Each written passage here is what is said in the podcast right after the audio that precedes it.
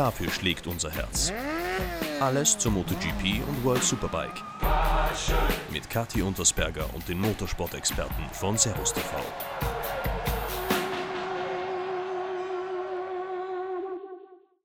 ...2020 wird in die Geschichtsbücher eingehen. Aber nicht nur mit Negativschlagzeilen, auch mit großen Momenten, die uns zum Lächeln bringen. Und genau an diese Momente wollen wir heute zurückdenken. Deswegen Servus und herzlich willkommen zum Jahresrückblick von Passion.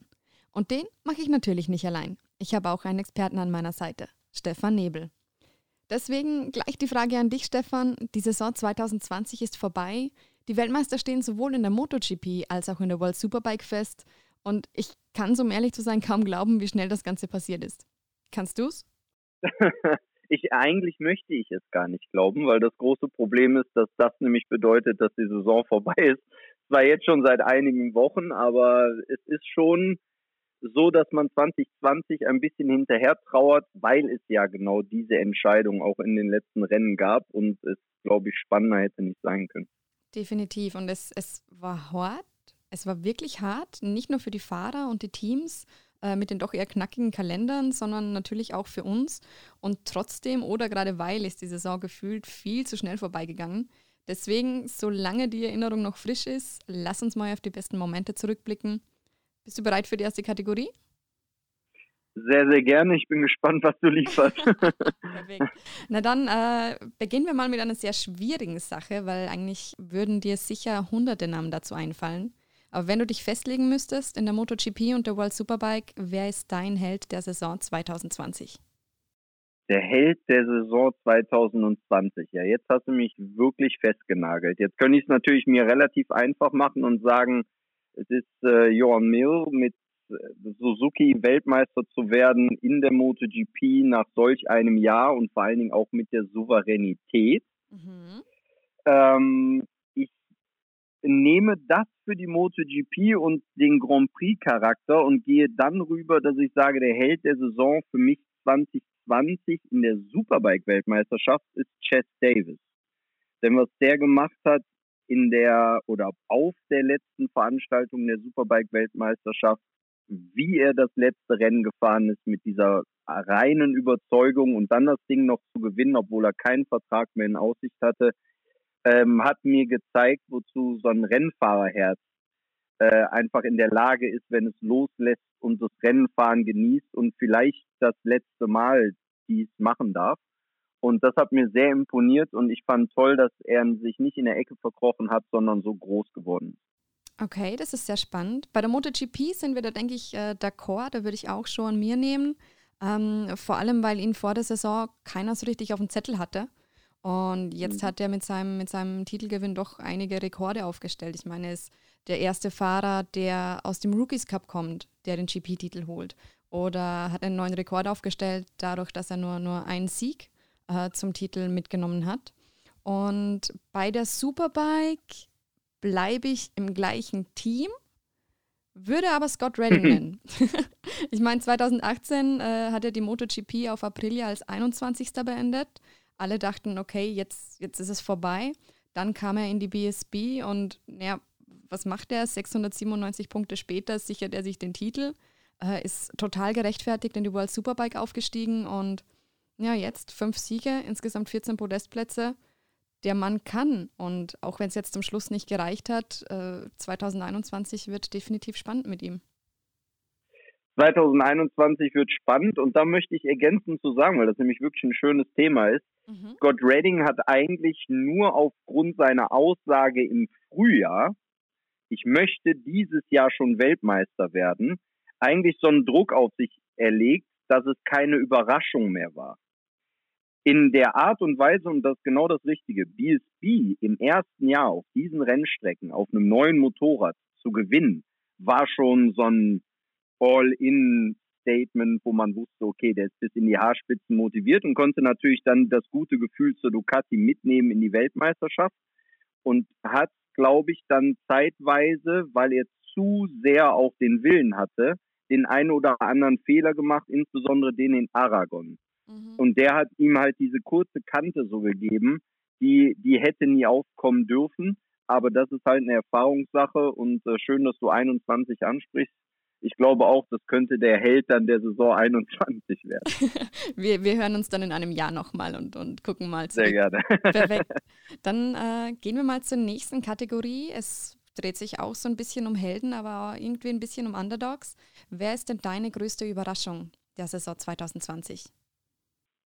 Größte Überraschung des Jahres 2020 ist für mich, nicht weil ich es ihm nicht zugetraut habe, sondern weil er es so ganz still und leise gemacht hat, hat äh, Franco Morbidelli.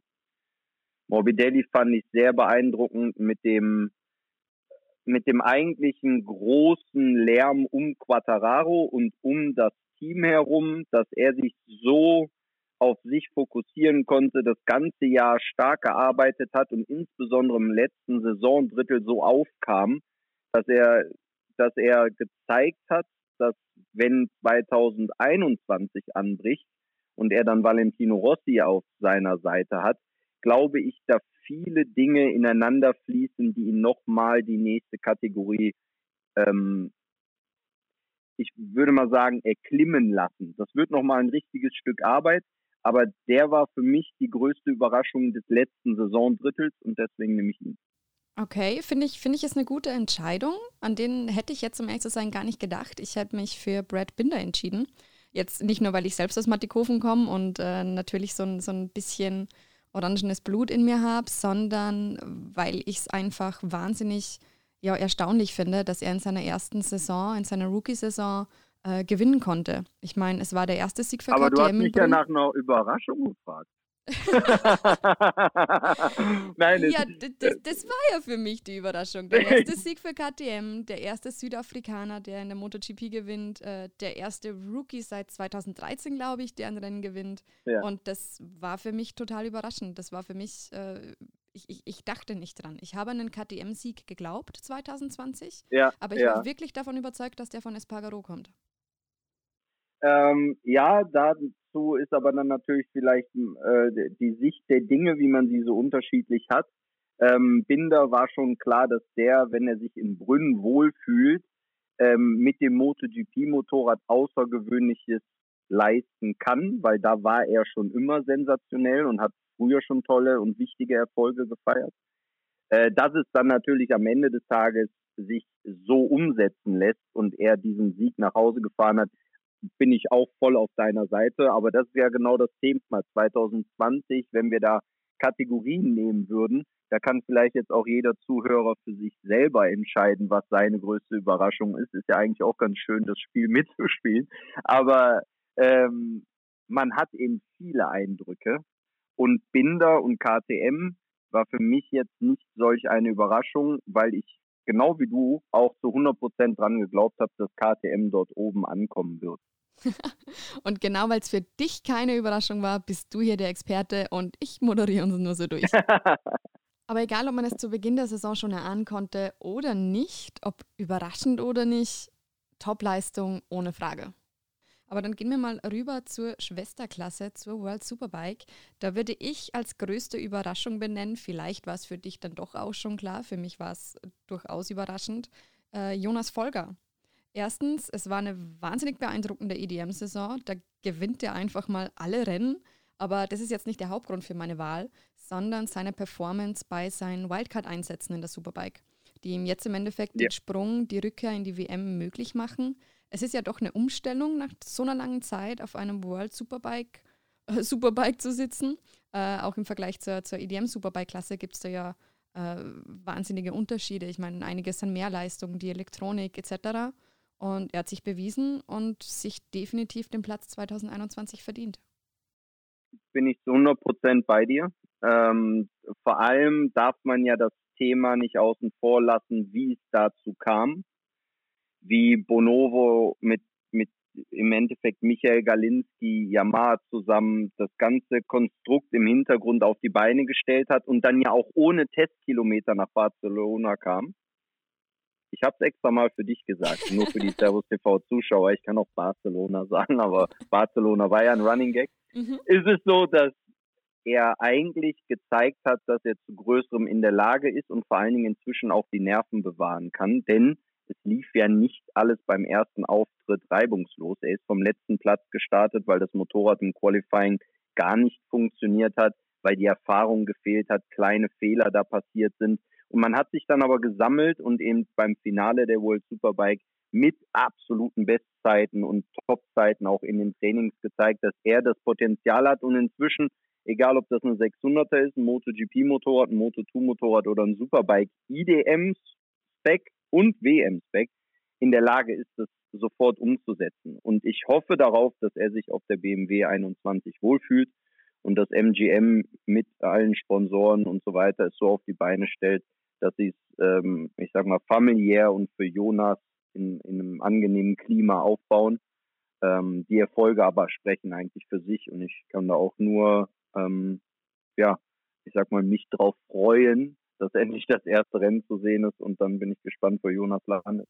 Sehr schön. Also für dich eher weniger überraschend, dass Jonas diese Erfolge verbuchen konnte in der Saison, sondern eher überraschend, dass es wirklich für 2021 in dieser Konstellation vor allem klappt. Ja, ich habe ja relativ hart auch 2020 im Frühjahr gesagt, wenn Jonas Folger nicht IDM-Meister wird, dann hat er was falsch gemacht. Und da stehe ich auch heute zu. Denn, denn es ist klar, dass wenn du siehst, was er früher auf einem MotoGP oder Moto2 Motorrad gemacht hat, ist ja sein Talent unumstritten. Es geht ja nur darum, dass er es auch vom Kopf her und von einfach seinem Umfeld, wo er vielleicht Spezielles aber genauso speziell wie alle Rennfahrer sind, auf eine andere Art und Weise, eben etwas Besonderes braucht, um Besonderes umzusetzen. Und Sachsenring mit Marc Marquez zu fighten bis in die letzte Runde hinein und das auf einem MotoGP-Motorrad, wenn du das kannst, kannst du ein Motorrad bewegen. Und somit ähm, ist das ein Niveau, wo ja eigentlich in der IDM der Nachwuchs kommt und ein fertiger zu 100% Top-Mann eben einmal den Schritt zurück gemacht hat und eigentlich nur gezeigt hat, wie viel Potenzial noch da ist. Und das war, das war sehr positiv und ein super Lernjahr, glaube ich, für die IDM. Es gab viel Aufmerksamkeit. Jonas konnte sich wieder gut leveln. Ähm, das, das, Ganze war, glaube ich, in dieser Konstellation, und das werden wir dann natürlich jetzt 21 sehen, sehr, sehr positiv für den generellen Motorsport auch in Deutschland. Na, dann schauen wir mal, was nächste Saison passiert und gehen mal von den größten Überraschungen zu den, ich sag mal, größten Momenten. Äh, Thema, diese Szene bleibt dir in Erinnerung. Ich sag's gleich dazu, bei mir sind es in der MotoGP wie auch in der World Superbike eigentlich keine schönen Szenen. Wie sieht's bei dir aus? Ähm, naja, da gibt es natürlich viele, viele Rennszenen, die man die man in Erwägung ziehen könnte an positiven, also spezielle Überholmanöver etc., die dann so sensationell getimt waren und drei, vier Runden sich vorher schon angebahnt haben und dann in der letzten Kurve durchgeführt wurden und damit sind wir dann auch schon wieder bei in Spielberg. Mhm. Wenn wir aber in Spielberg sind, haben wir auch im selben Moment eine ganz, ganz andere Szene oder eigentlich sogar zwei Szenen im Kopf. Äh, drei Szenen sogar. Ja. äh, die, die, die sich einfach einbrennen, die aber jetzt vielleicht äh, auf der einen Seite schockierend sind, auf der anderen Seite aber das normale Bewusstsein mal wieder erweitern zu dem, was machen die da eigentlich. Und da muss ich halt sagen, sowas habe ich schon leider sehr häufig gesehen. Solche Stürze oder, oder ich sag jetzt mal selbst Dinge, in die man selber involviert war, die die grauenvoll aussahen und auch manchmal schrecklich wehgetan haben, die aber zu dem Ganzen mit dazugehören. Jetzt ist es aber so, dass genau, und ich weiß, welche Szene du im Kopf hast, natürlich ein Maverick Vinales, ein Valentino Rossi mit der Aktion von Sarko gegen Morbidelli da etwas Spezielles ausgelöst hat. Und da kommen wir wieder zum ersten Thema, der, wo man so sagte, okay, Morbidelli danach also der Sturz war ja auch nicht ohne, da hätten ja auch tausend andere Sachen bei ihm passieren können, kam er ja wieder aus der Verletzung und wurde dann bis zum Ende immer besser. Und das so in dieser ganzen Geschichte zu sehen, da kriege ich halt schon Gänsehaut und äh, da muss man einfach sagen, Servus TV, Spielberg, äh, all das, man hätte ein Drehbuch nicht verrückter schreiben können. Und das haben wir, glaube ich, auch 2020 sehr häufig gesehen. Ich bin gespannt, ich spiele jetzt den Ball zu dir herüber, was du zur Superbike sagst. Ja, also bei der MotoGP hast du genau meinen Geschmack getroffen. Das war genau die Szene, die ich, ja. die ich, die ich im Kopf hatte.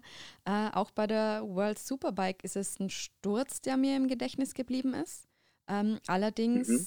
diese Szene oder der Moment, nicht der Sturz selbst, sondern, sondern ich würde einen Moment danach benennen.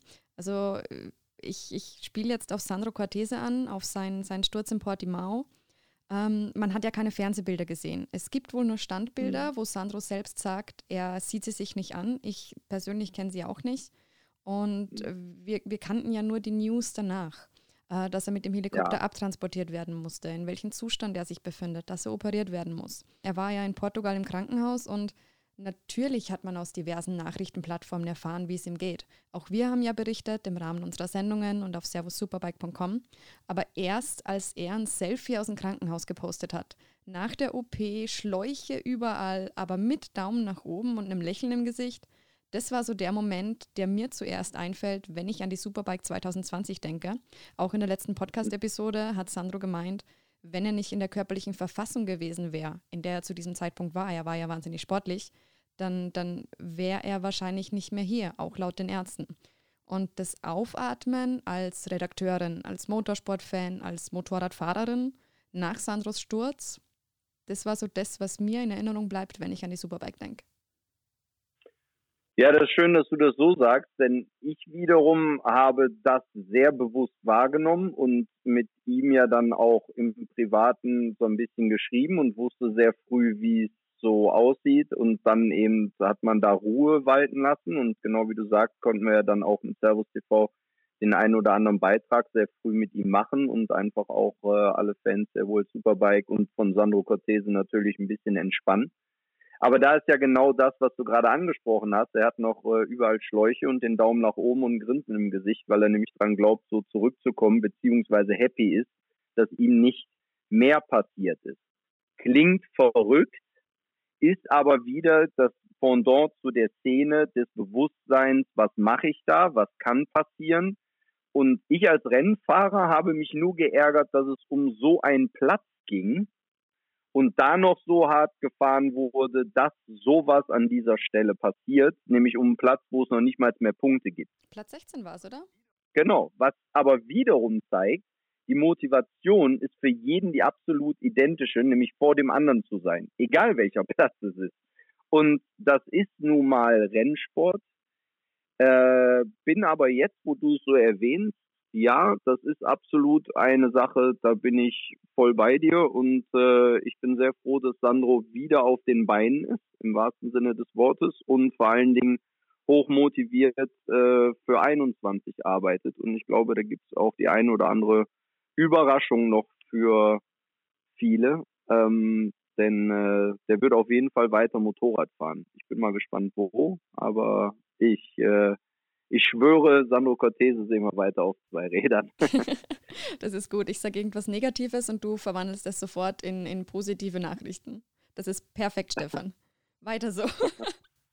Na dann äh, kommen wir mal zu positiven Dingen. Die beste Entscheidung 2020. Egal, ob es jetzt im Rahmen der Saison oder für die Saison 2020 äh, passiert ist. Was ist deine beste MotoGP-Entscheidung 2020 gewesen? Da möchte ich jetzt mal das äh, Große und Ganze in Betracht ziehen, dass sich sowohl die Superbike-Weltmeisterschaft wie aber auch die MotoGP so stark motiviert hat mit allen Beteiligten. Und das sind mehr als jeder glauben mag, dazu entschieden hat, alles zu geben, egal wie, den Sport weiter durchzuführen. Mhm. Ich streiche meine Antworten und hänge mich dir an.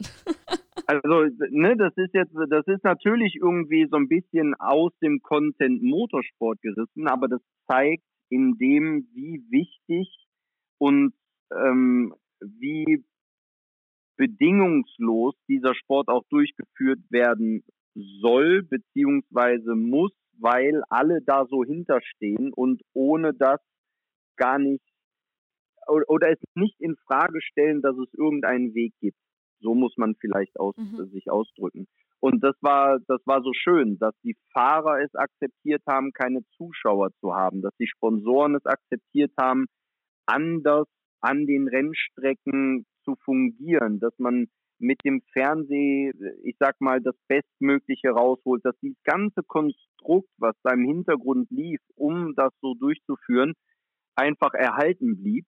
Und wir beide wissen auch, wie viel Überstunden von allen, und das sind Teammitglieder, Rennfahrer, ewig Quarantäne, irgendwo sitzen, äh, in Hotels sich nicht bewegen, damit man sieben Tage später wieder ein Rennen fahren darf. Ähm, das, das war schon sehr viel Entbehrung, wofür aber jeder zu 100 Prozent stand. Egal, ob es jetzt jemand ist, äh, wie ein Stefan Barwig zum Beispiel, der, der immer an der, der Stelle. genau, der immer vorne an der Tür steht, rund um sein komplettes Team. Und da wollen wir jetzt nicht jeden namentlich erwähnen, aber jeder weiß, wer gemeint ist, die, die es mitorganisieren, egal wie viel Uhr es ist und abbauen und es sind Leute zu wenig da und und und. Da könnte man jetzt tausend Stunden drüber reden. Es war einfach schön, dass es nicht zum Stillstand kam. Und ich glaube, das hat uns insbesondere sehr viel erhalten und sehr viel weitere Motivation gegeben. Das ist korrekt. Und vor allem das Schönste an der Sache ist, dass es halt ja, möglich war, wie du es schon angesprochen hast, dass man den Fans dann bestmöglich die Rennaction ins Wohnzimmer liefert. Dass sie wirklich genau. nichts verpassen, auch wenn sie nicht mit rein dürfen. Wir waren ja beide im Paddock, wir wissen ja, was, äh, du hast es eh erwähnt, was alles dahinter stand, was man alles machen musste, um überhaupt rein zu dürfen. Und mhm. dass dennoch die Saison so verhältnismäßig reibungslos über die Bühne ging. Hut ab. Ich schließe mich dir an. Ja. Na dann, es gab leider auch schlechte Entscheidungen in dieser Saison. Die schlechteste Entscheidung in der MotoGP 2020. Ich habe eine Vermutung, was du sagst, aber sprich mal. okay, du behältst deine Vermutung und ich überrasche dich mit etwas, was du vielleicht nicht im Kopf hast. Oh je. Äh, Marc Marquez, seine Rennstrategie in Lauf 1. Genau daran habe ich gedacht. Okay. Sehr gut, sensationell. Sprich weiter. Schlechteste Entscheidung seiner Karriere weil ähm, vielleicht ist das jetzt auch wieder so, dass der eine oder andere sagt, ja, wie kann er denn sowas behaupten? Aber wenn man es vielleicht aus, aus, dem, aus der heutigen Sicht betrachtet, war es so, dass er bei der ersten Veranstaltung einen Dämpfer bekommen hat, aufgrund, er wollte einen Ticken zu viel und hat es mit einem unfassbaren Talent, was er besitzt, nochmal abgefangen, kam ins Rennen zurück und hat dann nicht respektiert, dass er gerade schon so, ich, ich möchte mal in Anführungsstrichen sagen, angeschossen wurde, mhm. sondern dass er einfach es noch mehr beweisen wollte, als er es eh schon macht.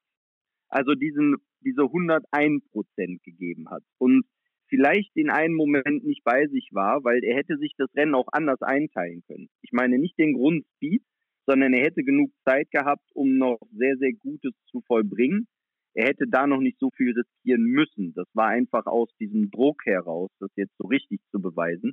Und ich glaube, man hat das auch in der späteren Reaktion von sich selber, wo er den Helm abgenommen hat, äh, gesehen, dass er sehr sauer auf sich selber war und seine, seine Entscheidung, die noch okay ist, weil das ist Rennsport. Die schlechteste Entscheidung kam eben dann, war diesen Drang zu haben und zu sagen, eine Woche später fahre ich wieder Motorrad. Ja. Äh, das war von vielen Leuten auch, glaube glaub ich, im Umfeld eine falsche Entscheidung, die man so nicht mehr treffen würde und jetzt eine Erfahrung, wo man halt sich fragen muss, was kommt jetzt danach? Aber es wird auf jeden Fall anders sein, wie 2020 beginnt. Für Marc Marquez. Also es ist nicht mehr so. Wobei man dazu sagen muss, Sportler allgemein haben irgendwo einen eingeschränkten Selbsterhaltungstrieb. Wenn du, wenn du da so ein bisschen drüber nachdenkst, äh, im Long Run, äh, jeder Außenstehende denkt, ach, das ist doch, das ist doch verrückt, das hätte er doch gleich wissen sollen, dass er nicht starten soll. Und er selbst war aber zu ehrgeizig. Ich sag mal, der Selbsterhaltungstrieb war da, genau. aber der Ehrgeiz war stärker. Ehrgeiz. Ja, ja, genau, genau. Aber das ist ja genau, das ist ja genau das, wo du das Level finden musst. Und zum Beispiel das Level hat jemand gefunden, der am Ende des Jahres Weltmeister wurde. Das ist genau das Besondere. Deswegen trenne ich mich auch zu 100 Prozent, dass viele sagen, ja, wenn Marc Marquez durchgekommen wäre, dann hätte und es wäre eine andere WM gewesen. Ich bin zu 100 Prozent dabei, dass es eine andere WM gewesen wäre. Aber es so über die Bühne zu bekommen, in diesem speziellen Jahr, war nun mal der erste, der, ich sag mal, seine Karten falsch eingesetzt hat. Genau der Herr mit der 93, den ich vom Fahrtalent her unfassbar finde, aber genau eben das auch sein Ehrgeiz, diese Limits zu verschieben, irgendwann halt auch mal knallt. Und das war halt der ungünstigste Zeitpunkt. Um sich dann nicht mhm. auf seine, seine eigentliche Überlegenheit zu berufen und zu sagen, okay, ich warte jetzt drei, vier Wochen und dann ist die Saison noch lang genug, etc. pp. Da hat natürlich dann auch Corona und die Zeit mit reingespielt und so weiter. Aber es war schon, glaube ich, sehr viel Erfahrung, die dieses Jahr von HSC und auch eben ein Marc Marquez gesammelt wurde. Das glaube ich gern. Und vielleicht ist es auch gut, dieses Was wäre, wenn, das du angesprochen hast, nicht zu wissen. Und dann schauen wir mal, welche schlechten Entscheidungen wurden in der Superbike getroffen. Hm. Ja, hm. ja dann nehmen wir vielleicht dann wieder Scott. Nein, äh, naja, sagen wir mal so, es wurden komische Entscheidungen dieses Jahr getroffen, egal in welcher Kategorie von Ducati, mhm. was ihre Fahrerwahl angeht. Also ein Dovizioso beim, in der MotoGP so unehrenhaft irgendwie rauszukegeln und da, das sah man ja auch, dass, ich sag mal, das Zwischenmenschliche nicht mehr passte nach so vielen Jahren. Das fand ich sehr, sehr schade zu sehen. Mhm. Dass es bei Chess Davis ähm, erstmal so ausging, dass er, ich sag mal, raus war bei Ducati, jetzt ja zum Glück wieder drinne ist. Muss ich fast sagen, hätte man auch im Vorfeld klären können. Also der Wechsel von Rinaldi zu Ducati äh, oder in das Werksteam, okay. Aber dann hätte man auch gleichzeitig sagen können, Chase Davis transferieren wir dann eben auf das äh, Ducati-Motorrad von Rinaldi. Aber dass man das so in der Luft äh, hat hängen lassen und keiner so richtig Bescheid wusste, fand ich ein bisschen schwierig. Mhm. Ich würde dann. Aber. Na, sag du. Ja, erzähl du. Nee, nee, nee, bitte, jetzt bist du dran. Aber Bin gespannt. ich, ich würde ein paar Boxen weitergehen und eine schlechte Entscheidung in der Honda-Box suchen. Und zwar nicht von Honda selbst, sondern von Alvaro Bautista.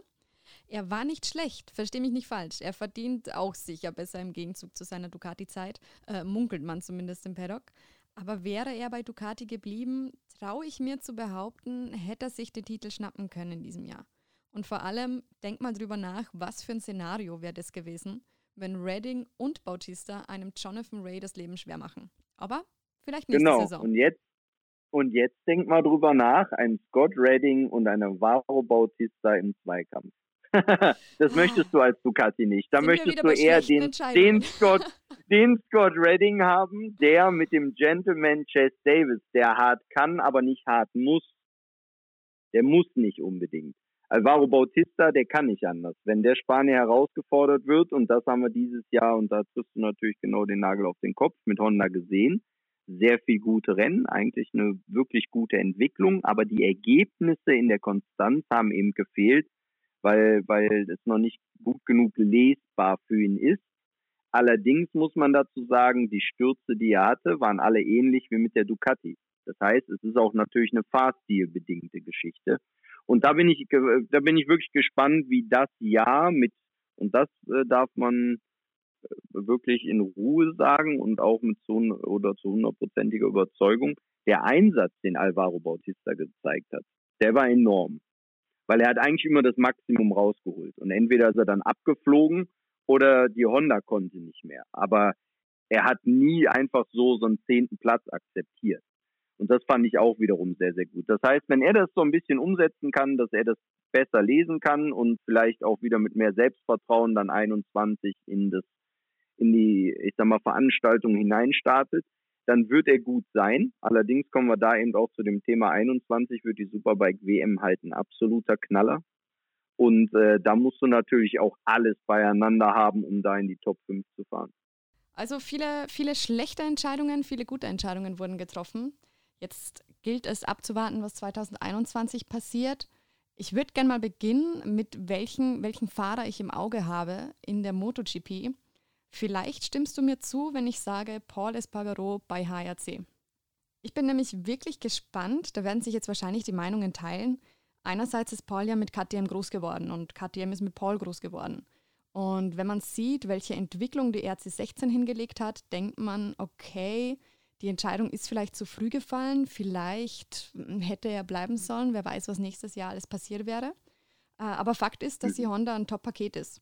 Das kann jetzt einerseits eine große Chance für Paul sein, um sich endlich einen Sieg zu holen und nach einem Platz 5 in der WM 2020 vielleicht auch um die Top 3 zu kämpfen oder vielleicht noch besser. Aber es setzt einen ja auch unter Druck. Du kennst die Situation sicher. Ich meine, du bist äh, schon öfter im Grid gestanden als ich.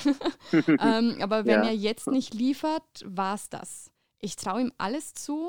Deswegen ist er mein Rider to Watch 2021 in der MotoGP. Aber ich weiß noch nicht, in welche Richtung es geht. Also wenn ich äh, da kurz einhake, dann sage ich, ich glaube, es wird sehr schwer, so gut zu sein wie mit der KTM. Denn äh, die Honda ist mit Sicherheit kein leicht zu fahrendes Motorrad. Plus ist es da im Moment in der Aufstellung der Teams, wer konzentriert sich wo drauf, wann kommt Marquez zurück etc. Ähm, ein bisschen unruhiger. Und wenn sie zurück sind, müssen sie liefern. Das heißt, dann ist auch All-In und wirklich, wie du schon sagtest, Druck da. Mhm. Und bisher muss ich sagen, habe ich Paul immer gesehen, dass wenn der Druck da war, speziell im Qualifying etc. oder auch mal eine Rennsituation gab, wo Druck da war, ähm, ist es oftmals in einem Sturz geendet. Was jetzt gar nicht, gar nicht wertend der Person des Rennfahrers ist, sondern so ein bisschen die Charaktereigenschaft. Und das, glaube ich, wird bei KTM eher verziehen, nämlich auf dem Weg nach oben. Mhm. Und ich sag mal auch mit den Kompromissen. Und ich glaube nicht, dass die RC16 schlechter ist wie die Honda. Das, das, das glaube ich nicht mehr. Ähm, ist es schon so, dass sein Paket sehr, sehr gut war und der Druck einfach geringer, weil die Überraschung der Podiumsplatzierung positiv war. Bei der Honda ist es eben so, wenn du da nicht aufs Podium fährst, dann hast du was falsch gemacht. Punkt. Und wenn du aufs Podium fährst, dann ist das das Pflichtprogramm, weil da muss Honda auch wieder hin. Heißt, diese, diese Darstellung für dich als Rennfahrer ist da relativ schwierig, um da die Brücke gleich zu schlagen. Ein Alvaro Bautista wird im ersten Jahr bei Honda im Werksteam für die Superbike WM engagiert und man ist enttäuscht, dass er nicht in die Top 3 fährt. Das ist aber auch nur, das ist das erste Jahr wirklich da, das Motorrad. Und man muss Erfahrungen sammeln. Das heißt, diese Latte, die gleich so angesetzt wird, die ist verdammt hoch. Und da hoffe ich mal, dass äh, er als Person und Rennfahrer daran nicht zugrunde geht oder eben sich auch verletzt, weil er zu viel riskiert. Äh, schwierige Entscheidung. Mhm. Also würdest du sagen, du behältst auch Paul im Auge? Oder hast du ja, da doch irgendwie einen anderen im Blick? Äh, zur größten Überraschung beziehungsweise zu dem Thema MotoGP 21, glaube ich, wird Morbidelli sein. Mhm. Ich traue mich nicht mit dir Wetten abzuschließen, aber, aber es klingt gut. ich glaube, die Konstellation Yamaha, Satellitenteam, Stiegefeld, Valentino Rossi äh, mit dabei, so ein bisschen den Mentor, der ihm immer noch viel erklären kann, aber Morbidelli so gewähren lässt. Und das, was er die letzten Rennen einfach gemacht hat, fand ich sehr, sehr gut. Und äh, ja, der, das ist für mich einer der heißesten Kandidaten, neben eben auch Suzuki und zum Beispiel einem Jack Miller etc. Nur wie viele Siege hatten wir 2020 in der MotoGP? Somit ist klar, einen davon rauszupicken, ist relativ schwierig. ja, und vor allem, wenn du es schon ansprichst, er und Valentino Rossi in einer Box, ähm, es war immer ziemlich spannend, bei den Media Scrums zu sein äh, vor Ort bei der MotoGP, wo du dann quasi jeden Fahrer zum, zum Interview bittest und äh, jeden Tag deine drei Fragen stellen kannst. Und da hat es dann teilweise den Moment gegeben, dass Fahrer aus der VS46 Academy, egal ob es jetzt Morbidelli ist, ob es ein Marini ist, äh, ein Bezecchi, die haben alle gewartet teilweise, dass auch das Rossi kommt und, und seine Interviews äh, quasi macht mit den TV-Stationen damit die ihm hinterher irgendetwas fragen können und quatschen können. Also ich weiß nicht, ob er während dem Rennwochenende normalerweise so, so wirklich so ausgebucht ist, dass er selbst für seine Jungs so schwer zu erreichen ist, aber es gab wirklich oft den Moment, dass die da standen und mit ihm dann noch über irgendetwas gequatscht haben. Äh, leider Gottes, ich kann kein Italienisch. Ich habe nicht verstanden, was sie gequatscht haben, aber, aber das gab's. Und dadurch, dass sie jetzt in einer Box sind, das kann natürlich sehr helfen. Beiden wahrscheinlich. Ja, genau. Und äh, also ich, ich kann mir eigentlich äh, für Valentino Rossi beziehungsweise auch für Morbidelli nichts Besseres vorstellen, anstatt dass Quattararo an seiner Seite weg ist, der sehr viel Aufmerksamkeit auf sich gezogen hat, aber nächstes Jahr unter einem ganz anderen Druck steht, unter einem ganz, ganz anderen Druck, weil der im Werksteam ist und da liefern muss. Genauso wie sein junger Freund Vinales. Das muss funktionieren. Mhm. Und Morbidelli, der ist so in, an dritter Stelle im Hintergrund und äh, hat dann noch den Mentor Rossi neben sich, der wahrscheinlich das auch sehr genießt. Und die reden dann auch, genau das, was du gerade sagst, permanent miteinander und können sich so ein bisschen abgleichen, haben, ich will nicht sagen, ähnlichen Fahrstil, aber er weicht nicht so weit voneinander ab.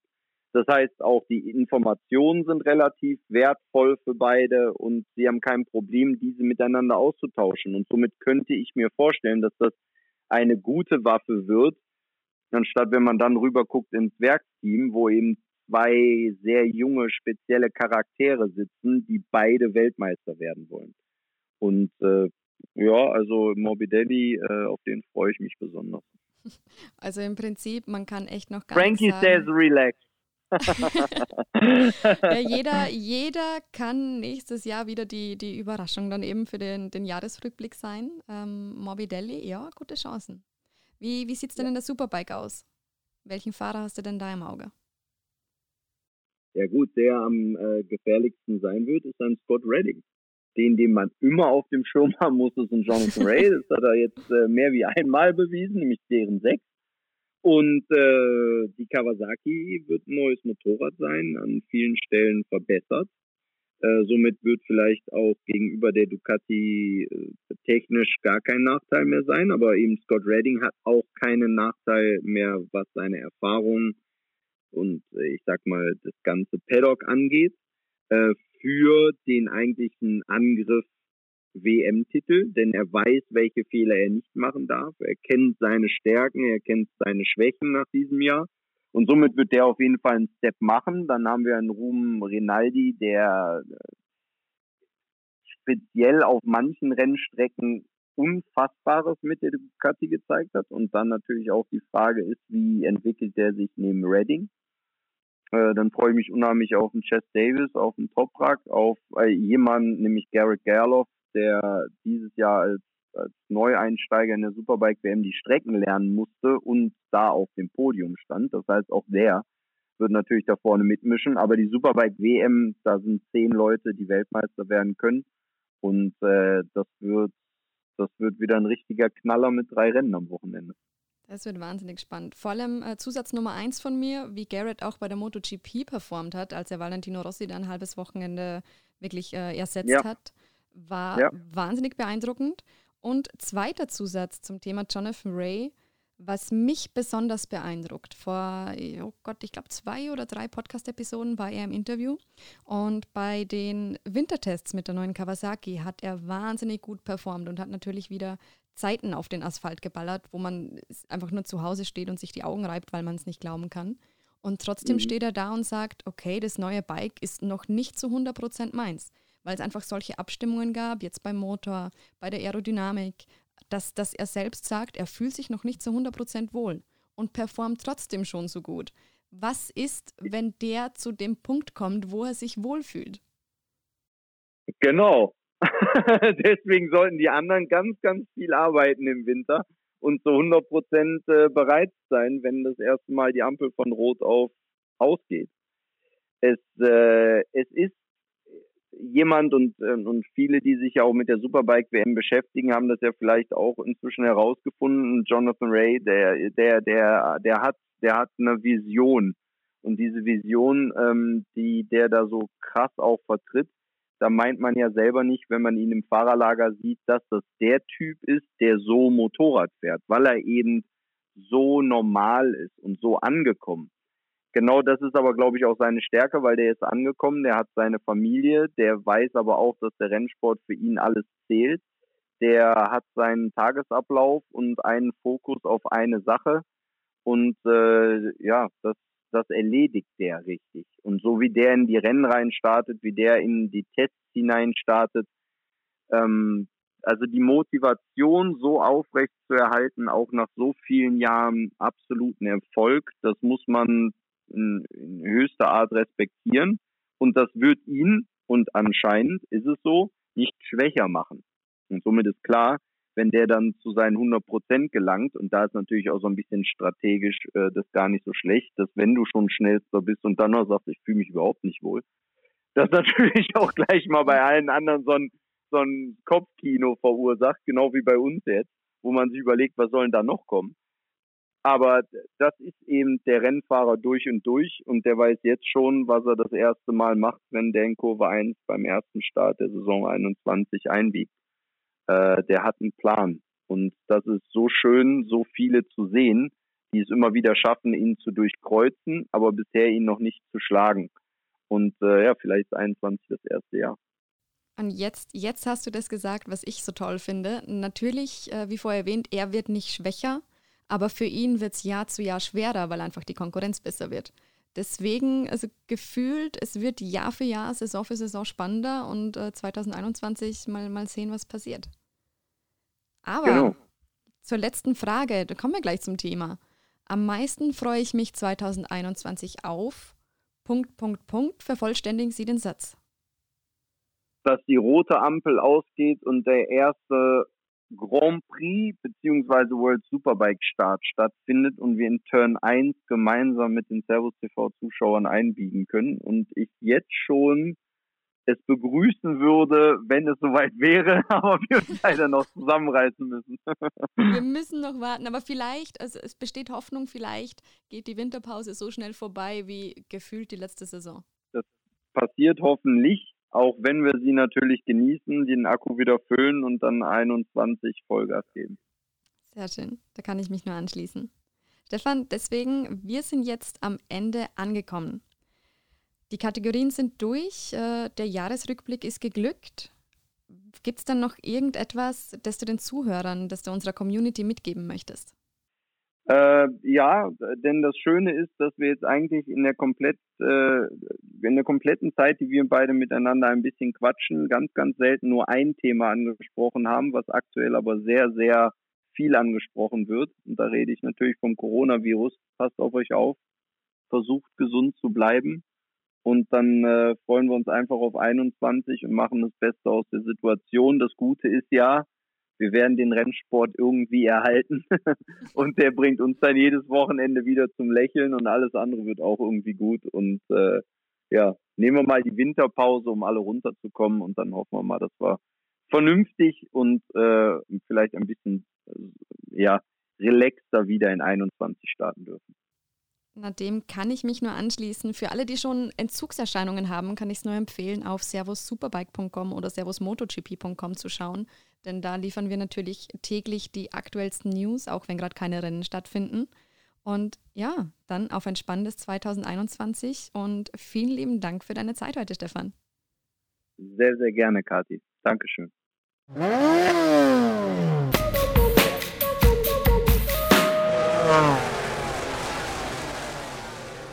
Tja, es war nicht zu überhören. 2020 war auch, was den Rennsport angeht, ein Jahr voller Emotionen. Und trotz all der Tiefen spürt man, die Passion wird immer stärker, die Rennen immer spannender und die Sieger immer überraschender. Was 2021 bringen wird, ist noch unklar. Aber wir blicken zuversichtlich ins neue Jahr und, wie Stefan schon gesagt hat, können uns auf noch mehr positive Überraschungen freuen. Die World Superbike und MotoGP könnt ihr wie gewohnt im Fernsehen live bei Servus TV mitverfolgen – oder auf Servus MotoGP bzw. servussuperbike.com. Ich danke euch recht herzlich fürs Zuhören und auch für die vielen Nachrichten auf unseren Social Media Plattformen, die in den letzten Monaten von euch gekommen sind. Die nächste Episode von Passion gibt es wieder in drei Wochen. Bleibt gesund und rutscht gut ins neue Jahr. Wir hören uns dann wieder 2021 mit mehr News, mehr Spannung und mehr Action. Bis dahin, bleibt schräg. Servus.